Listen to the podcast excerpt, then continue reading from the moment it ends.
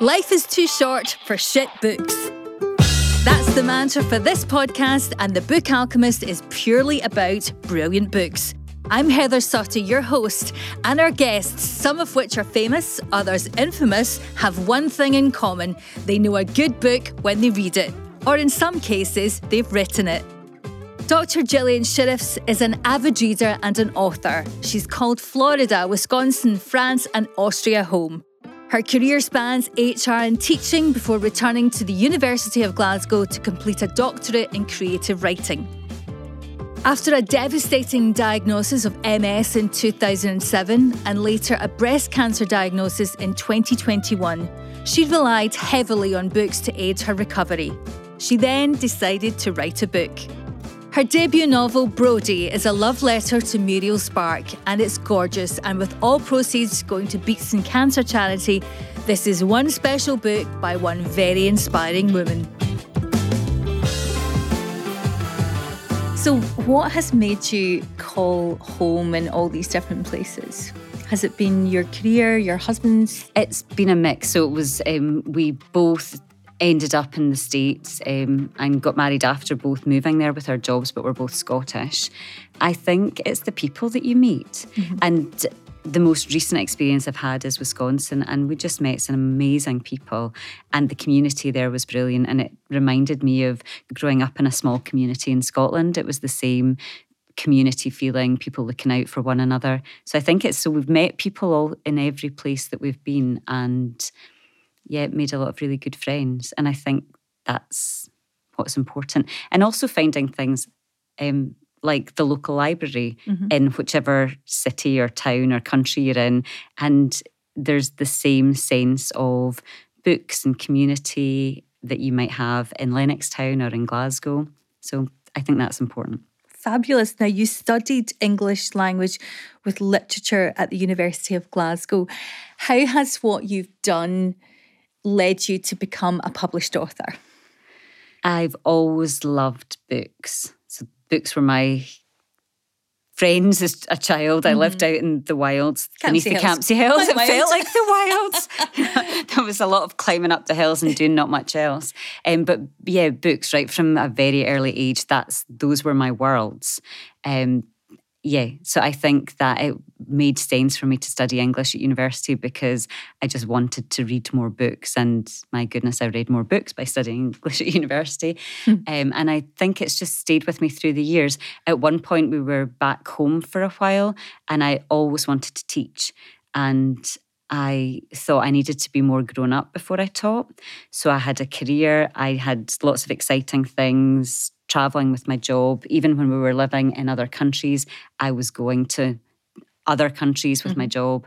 And then at some point in my middle 30s, I moved home and I just wanted to teach. I just thought I'm ready. I've done enough now that I feel like I've got something to offer. Mm-hmm. And so I then did a one year teacher training and I taught secondary school English.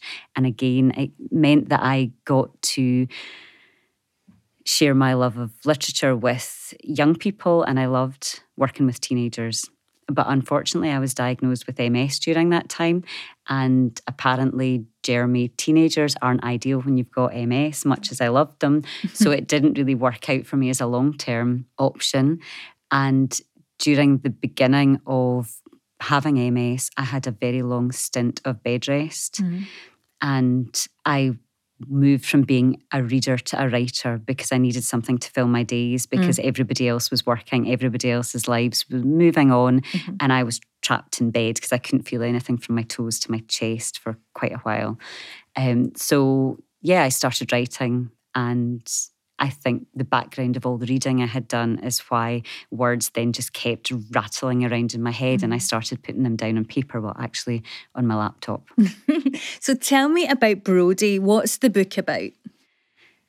So, Brodie is the story of six women over a 30 year period it's um, told by an object. And I actually first had the idea for it during that very long period of bed rest because people would troop up to see me. Now, I had gone from being someone who was working and socializing and very active to over the course of a weekend losing the feeling from my toes to my chest and ending up in hospital.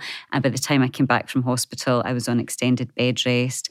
So people didn't know what to do. They mm. didn't know what to say. So they would come and visit and they would trip up the stairs and they would bring me flowers. So i had loads of flowers mm-hmm. and they just would run out of conversation so quickly and they would go down to the kitchen and my husband would entertain them because that's what you do when people come to your house. Mm-hmm. So there was always a party going on in my kitchen, but I was upstairs. Yeah. So I thought about the idea of what it would be like for a narrator who told stories where they only knew the beginning of the story because then the people went away and they had to figure it out. So that was my initial idea for having an object. And I didn't write it for many years, but I played with it in my head and mm-hmm. I wrote short stories and I wrote poetry. And then at 1.5 years ago, I started writing Brodie, or six years ago now, I think. And I tried to, over the years, I thought, what object changes hands? So I thought a book because mm-hmm. I love mm-hmm. books. And then I thought, which book changes hands over like 30 years? And I thought of The Prime of Miss Jean Brodie. I'd been given it as a gift, I think, when I was about 15. In addition, I'd read it at school with my favourite English teacher, and it just seemed like the perfect narrator. So that's what I did. I used the Prime of Miss Jean Brodie as an object to tell the story, but really it's just a stand in for me. It's all the times that I felt that I could listen in because I was being wheeled around a hospital or I was sitting in a waiting room and nobody noticed necessarily that I could hear their conversations. So I knew who was going out with who, what was going on at the weekend. So my book narrator does that. It's hidden in plain sight, telling the stories of these six women. Wow, what a fascinating concept. And I love the fact that you've been able to create this brilliant book off the back of what must have been a devastating diagnosis and a very, very difficult period of your life. Yeah, and I think that sometimes I think I'm a bit stupid because I don't have the sense of danger that I maybe should have. So I just I've got a ridiculous Pollyanna approach that everything will be okay. Mm-hmm. And I have to say, during my time with MS, that has been my approach. So I've tried to find things that are positive out of it. Mm-hmm. We may come on to talk about the fact that in the last couple of years I had a very different diagnosis, and I have to say that all bets were off with it. So mm-hmm. I didn't have the same um, ability to create work out of it, to create mm-hmm art with a very small a out of it, but mm-hmm. I have done with my MS. Mm-hmm. I think because it's given me time to think, it's given me time out of the very busy job I was doing. And so I just took it as goodness to use it for something and for creativity. I think that's a wonderful message. I think it's really hopeful. I think it's really positive. I think it's really uplifting. And not everyone is able to write a book. You know, some people might turn to crocheting or pottery or knitting you know you just don't know what it is but i think it's wonderful that you've managed to to create this book. And obviously it's inspired as you mentioned by the prime of miss jean brodie by muriel spark. Now i have to admit i have not read this book. Um, so please tell me why you were inspired by this particular author and what it is that you love about this particular book. So i love the works of muriel spark but my first introduction to her was through the prime of Miss Jean Brodie.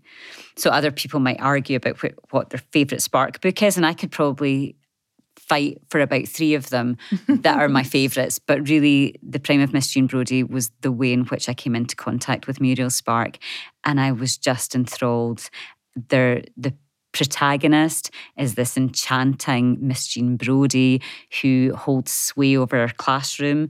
And I, as a child, I was always very interested in teaching and education. So I was just enthralled by this woman. But the reality is, there's loads of dark humour in the book because she holds sway in a way that is perhaps a bit inappropriate. Mm-hmm. She also has a set of six girls called the Brodie set, and they have no team spirit, which is really looked down upon by the school and they just do their own thing, which was a bit anarchic and I liked it a lot. And yeah, the narrator, so it's told third person, but the narrator has got such a strong voice and has a wicked sense of humour, which really appealed to me as a young person. And I've read this book numerous times and it appeals to me each time. And I, I find something else that just tickles me each time I read it I think that's amazing. That's what I love about books. Um, there are certain books that you can just do that. It's not that you just you pick it up and then sometimes it's the context of when you read it, where you're reading it, how you're reading it, and you just it's so joyful when you when you think, oh, I didn't pick that up the first time. Yeah, and something I would say about The Prime of Miss Jean Brodie, it was written or it was published certainly in 1961. So it's 62 years since it was published, and yet it is fresh and it's alive and the characters leap off the page at you. So I, there's something really special about literature that holds through time, I think. And it's set mainly in the 1930s. So again, it's almost 100 years mm. back, and yet it feels so fresh. Mm-hmm. It's incredible. I couldn't say enough about it. But there are other books that um, by Muriel Spark, like The Driver's Seat, that is just an amazing work that you might want to start with it instead as mm-hmm. somebody mm-hmm. who's not, you know, I think what appealed to me about The Prime of Miss Jean Brodie as a teenager was that there were teenage girls in it. Mm-hmm. But it still appeals to me today. Yeah, well, that's that's good to know. Thank you for that. And I love the fact that you've called your your novel Brodie, and it's about this book that's passed around six people, and you mentioned the six characters from the Prime of Miss Jean Brodie. What's the reception been for your book so far? Yeah, it's been through a process. I started writing it, and actually libraries are very important to me, so I would go to the library every day to write. Uh, but I was living in Wisconsin at the time, so it was the Neenah Public Library, and I had early readers right from the beginning. I had a friend who was another transplant into Wisconsin, and she would read chapters as I wrote them because she was an avid reader and was just really interested in these stories. Uh, but also, I was doing it as part of a doctorate in creative writing. So my supervisors were seeing it and giving me feedback on it, and other members of our cohort were. And people seemed, yeah, engaged by it. They liked the concept. People often loved the idea of the Prime of Miss Jean Brodie telling a story. Mm-hmm. But also, I've noticed that there's six different women and they're at six different stages in life and six different things happen to them. And people identify with different ones of them, which was interesting to me. Mm-hmm. That um, the friend in Wisconsin, she particularly liked the second character, and she's really excited to see Heather as the name of the second. Oh, Actually, Heather is the second character, and yeah, she's so excited to read Heather in an, a published book, which is really nice rather than me emailing her a chapter uh-huh. at a time. Oh, brilliant. I can't wait to read it. I can't wait to read it. Tell me about your favourite book when you're growing up as a child. So, my favourite story, and it did come in a book, but it's a story, mm-hmm. is The Selfish Giant by Oscar Wilde. And I still remember how the book looked. I'm quite a visual person, mm-hmm. but it's just the most amazing story about a selfish giant mm-hmm. who is off visiting a Cornish ogre. And in the meantime, children play in his garden. So he has the most beautiful garden because the plants and the flowers and the birds love the children being in the garden. Mm-hmm. And then he stomps home seven years later and is very angry about these children playing in his garden. So he screams at them and they run away. And the garden becomes permanently winter. Mm. And the snow and the frost and the hail have a great time in this garden. And it's only when years later the children sneak back through a hole in the wall and the garden becomes spring again and the giant's heart is melted and it's just such a beautiful story. And then he there's a little boy who can't make his way up into a tree and the giant picks him up into the tree.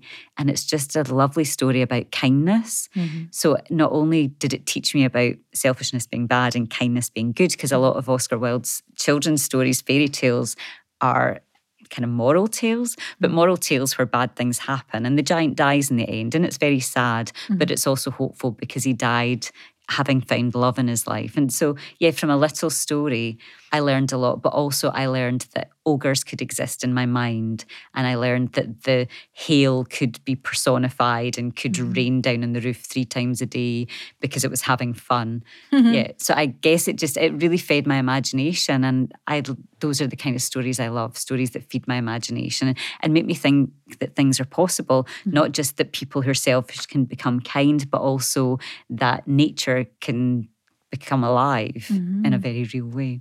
Do you know, I had no idea that Oscar Wilde wrote children's books. Wow. He did. Amazing. Yeah, he wrote a lot of fairy stories. And of course, fairy stories often are very dark. Mm-hmm. And so there's a real dark sense in them. He really is teaching you that goodness is good and mm-hmm. selfishness and cruelty are bad, mm-hmm. but he does it in a really fantastical, magical way that for children is just really entertaining. And I think children like a wee bit of darkness and a wee mm-hmm. bit of evil as long as it's overcome in the end. That's amazing. I'm actually I'm loving doing this podcast because a, I get to meet so many interesting people like yourself, but also there's so many books from my childhood that I've never read that I'm thinking, gosh, my TBR pile is, is going to cause some serious injury to someone at some point. In terms of your favourite non-fiction book that you've read? Is there one whether it's a cookery book a poetry book a memoir you know a book about health and well-being. Is, is there one that, that you've particularly enjoyed? Yes i would say that there's one that i give to friends um, which is called why we revolt mm-hmm. by somebody called victor montori who's a doctor in the states. So he's a professor of medicine at the mayo clinic in rochester in minnesota. But he wrote a book of essays that are really about finding kindness and care in healthcare mm-hmm. and really putting the care back into healthcare. And the way I found out about this book is because I had written an essay that was uh, published in a journal called The Polyphony about my project that was looking at feeling like an object in the medical realm, as mm-hmm. I sometimes do. And Victor Montori actually subscribed to that journal, read it, and he got in touch with me over social media wow. and asked for my address, which I thought was very dodgy. so I had to really Google him hard before I gave him my address in Wisconsin, mm-hmm. this man in Minnesota. And he sent me a copy of his book. Mm-hmm. And he said he was looking to create a revolution around the world that would bring kindness and care back into healthcare.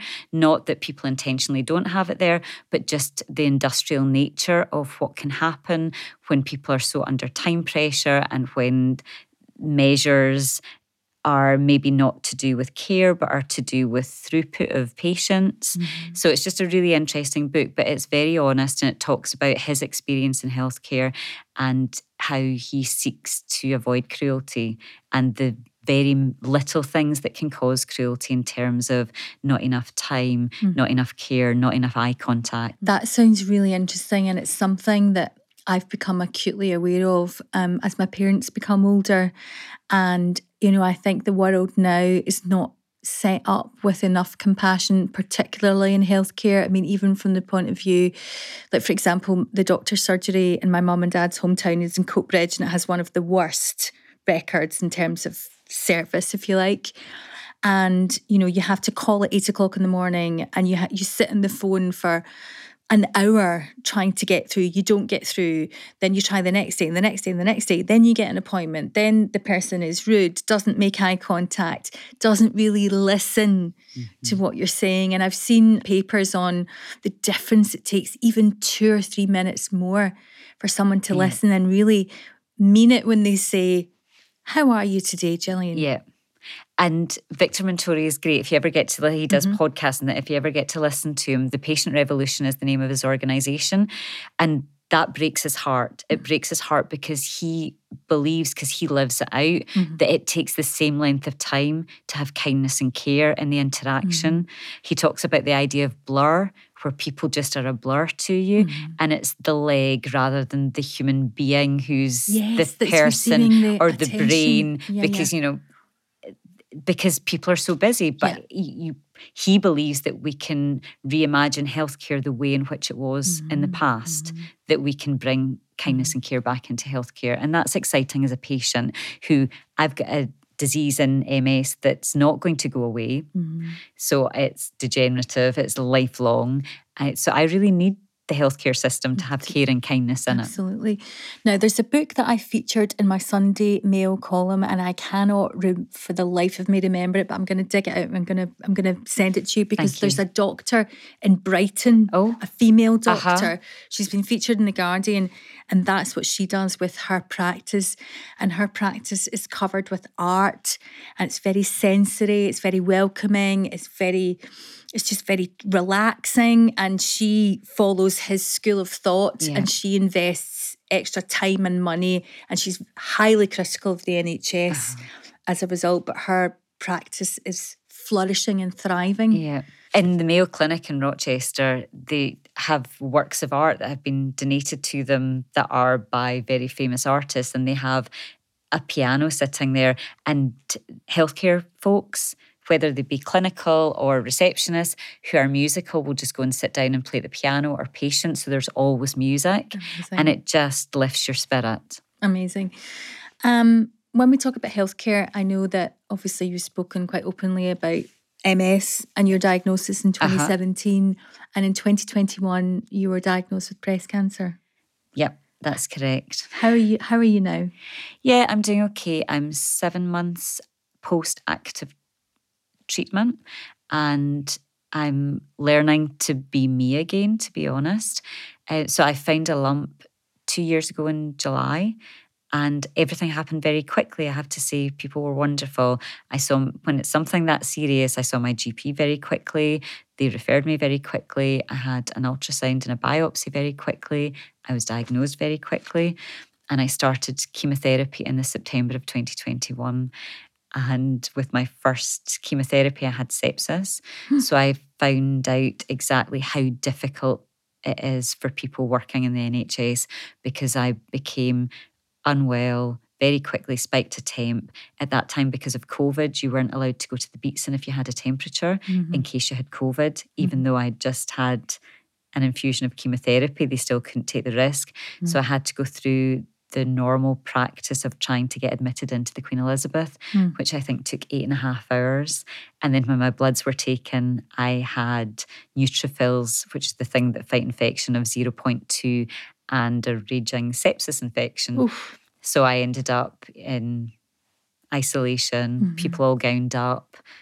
24 7 antibiotics. So that was really frightening. So, mm. not only was there the fear of cancer mm-hmm. and a cancer that was an aggressive form of breast cancer, but also now I was in hospital with sepsis.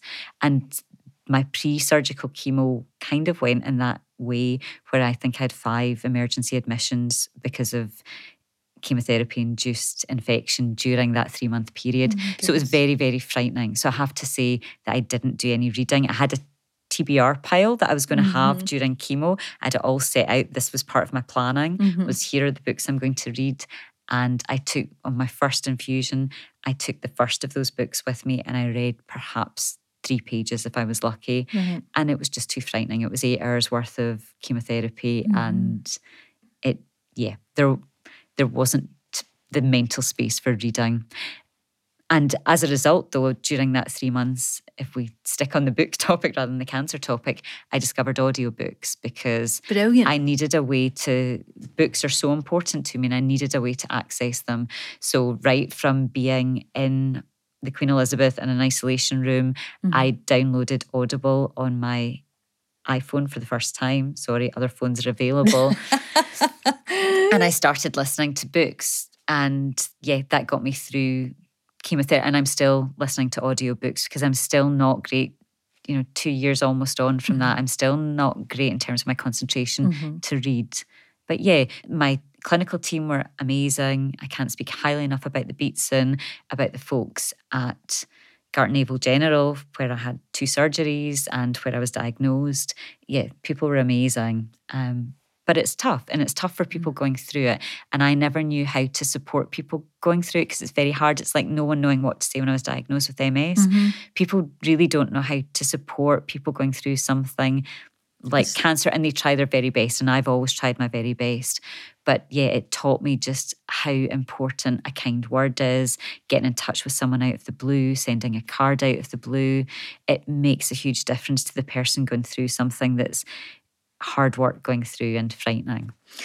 And the really lovely, kind, very generous, thoughtful thing that you're doing with your book is that proceeds are going to Beatson Cancer Charity. That's correct. Whilst I was going through treatment, I thought, well, if Brodie ever gets published, I want to give back. That's something that you become very aware of going through something. I think, and everybody's different, but for mm-hmm. me, I had to face my mortality. Mm-hmm. And I had to face, you know, what's my legacy? What am I doing for others? And with the amount of care that I received, I just wanted to give back. And this is one thing, you know, I'm not going to be able to climb a mountain anytime soon. But I got a publisher and my book was going to be published. And I thought, I know what I'm going to do give the proceeds to the Beatson. I'm so moved. That's so lovely of you. Well, it just feels like it felt it feels very natural. It doesn't feel anything. It just feels yeah. so natural to do it because those people. Because how else do I say thank you? I don't know how else to say thank you, and that's one way I can. And I get it. And I, I've seen obviously your tweets on social media and stuff like that. And that's what was drawn to me because I just thought, you know, that books are magical and they have such an amazing power to transform people's lives, don't they? So when you were sorry.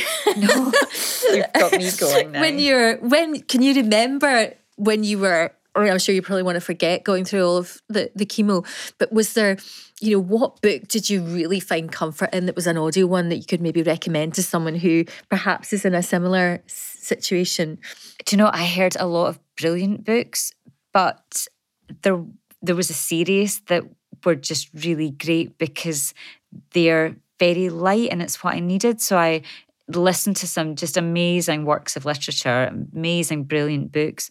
But actually, there's um, a series called the Bunburry series. The Bunburry? Yes, I, I kid you not, it's called the Bunburry series. And it's by the writer Olga, and I really apologise if I pronounced her name incorrectly, Olga Wojtas. She also writes the Miss Blaine Prefect series. Okay. But um, yeah, so on Audible, I got the Bunburry series, and it's basically um, set in a small village, and it's, I guess, cozy crime and it's just a lot of fun and it was very easy to listen to and chemotherapy for me meant it really disrupted my sleep pattern.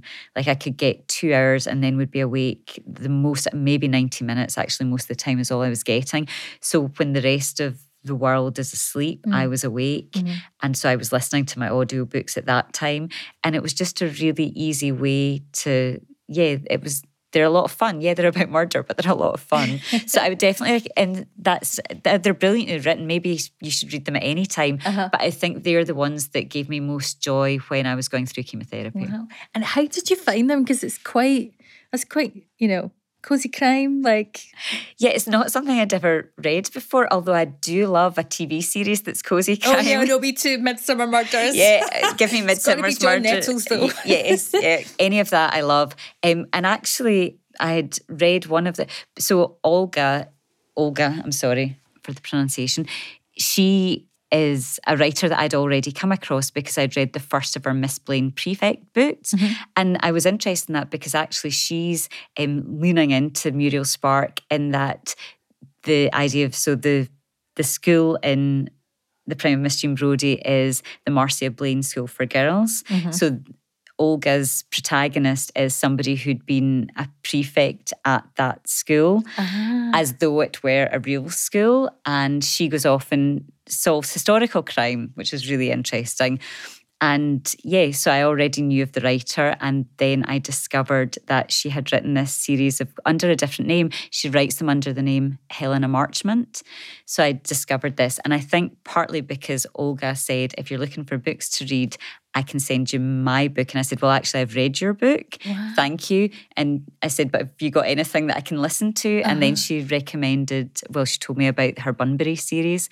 And I think there's maybe about 10 or 11 or 12. There's a number of them, and they're brilliant. Okay, super. Thank you so much for that recommendation.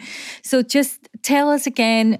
Where can we buy Brodie? What's the dream for Brodie and what's next for you?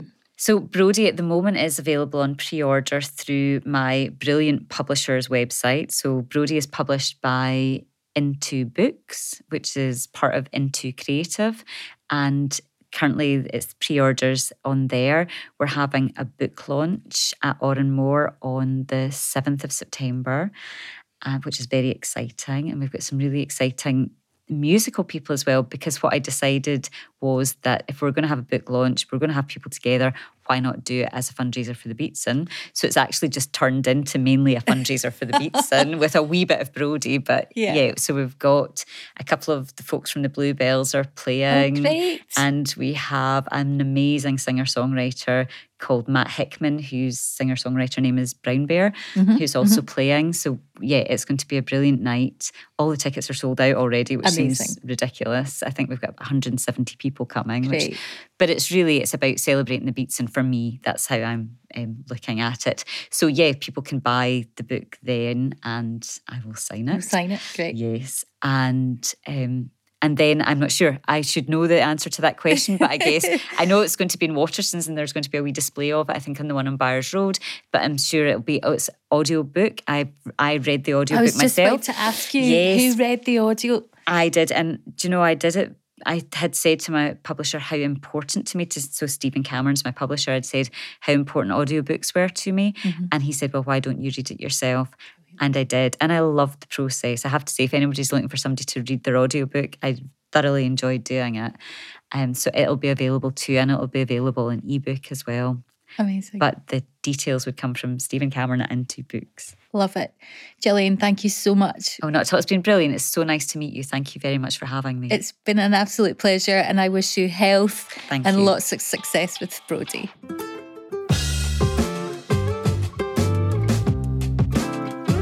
Thank you so much for listening. New episodes in our library feature every Thursday. And if you'd like to contact me, please email heather at thebookalchemist.com.